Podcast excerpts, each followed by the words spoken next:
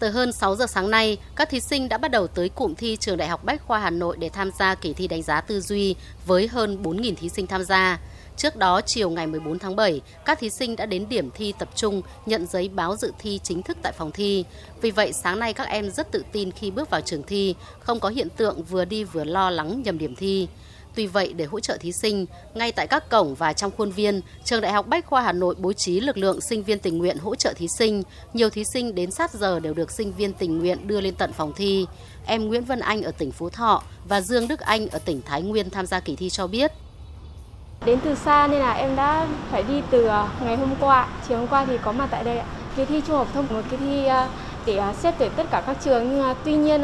kỳ thi này thì là kỳ thi tổ chức riêng của Đại học Bách khoa nên là nó cũng như cả là thêm một phần à, cho mình cơ hội để à, thi vào trường ạ. Năm nay em đi thi nhà tư duy là do là em có dự thi vào trường đại học Dược Hà Nội thì trường có đề án là lấy kết quả thi đánh giá tư duy thì em cũng kỳ thi luôn.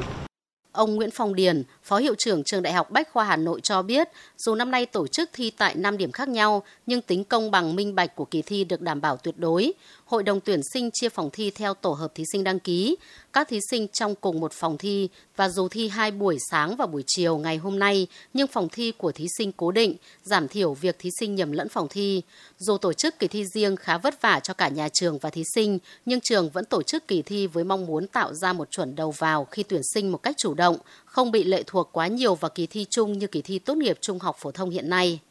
Trường ờ, xác lập một cái chuẩn đầu vào của trường ấy mà thông qua một kỳ thi như đánh giá tư duy này một cách chủ động như vậy thì hoàn toàn có thể yên tâm được là thí sinh được chọn lựa thì sẽ có đủ năng lực học tập. Và thứ hai là cũng hoàn toàn tự tin công bố với thí sinh rằng nếu như các em trúng tuyển vào trường bằng cái kết quả của kỳ thi tư duy thì các em hoàn toàn có thể yên tâm là về năng lực học tập của mình có thể là đáp ứng được yêu cầu về chương trình đào tạo tương đối khắt khe của trường Bách khoa Hà Nội. Miễn là các em cố gắng và chăm chỉ.